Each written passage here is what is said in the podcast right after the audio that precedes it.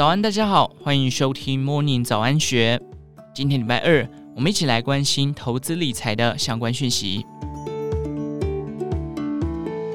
今年以来，美国联准会持续升息，利率风险攀升，导致债市重跌。截至十月低点，过去一年来，彭博巴克莱美国综合债券指数累计下跌百分之十六，几乎与同期的标普五百指数跌幅相当。这也是该指数自一九八六年创编以来最大单年度跌幅。但随着美国通膨增幅趋缓，联准会释出放缓升息步调等鸽派讯号，十一月全球债市迎来反弹行情，整体市值上涨二点八兆美元。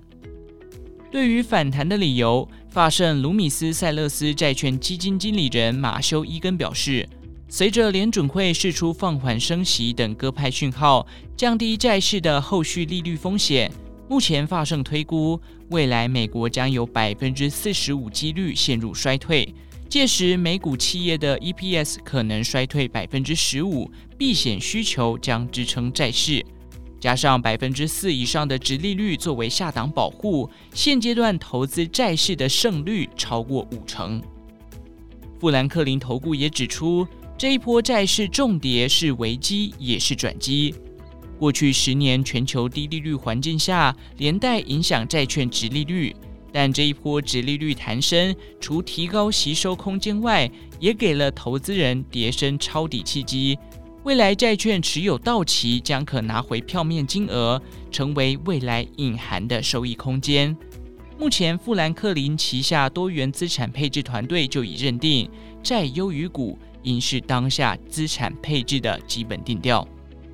过去国人爱买非投资等级债基金，观察境外基金前十大国人的投资标的，其中有七档为非投等债、新兴市场债等诉求高配息的商品。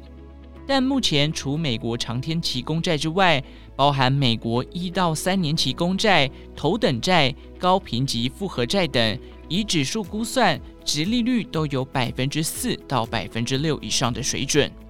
从资产配置角度来看，上述券种不仅违约风险低，且殖利率提供的收益空间也已明显拉升，因此。近来，部分资产管理或财管业者已提出用头等债取代存股的诉求。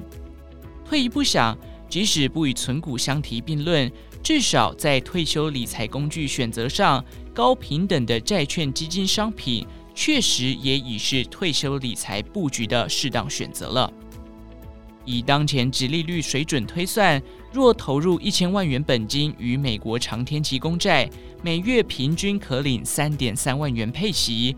而短天期公债则有三点六万元配息。若是风险较高的信用债，同样以一千万元本金推算，目前投资美国复合债、头等债，每月则分别可领三点八万元到四点四万元配息。不过，债券基金常伴随投资警语，配息来源可能为本金。理财达人提醒：羊毛出在羊身上，民众挑选债券基金时，不能只考虑指利率，也要定期评估总报酬。理财达人建议，透过观察基金月报上的到期值利率，可评估基金配息来源是否为本金。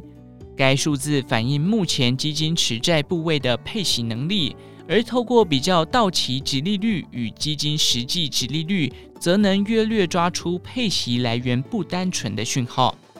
扣除基金费用后，普遍而言，实际值利率可能略低于到期值利率。换言之，若一档债券基金月报所揭露的到期值利率只有百分之六，但依据实际配息计算的值利率却拉高到百分之八以上，就有几种可能。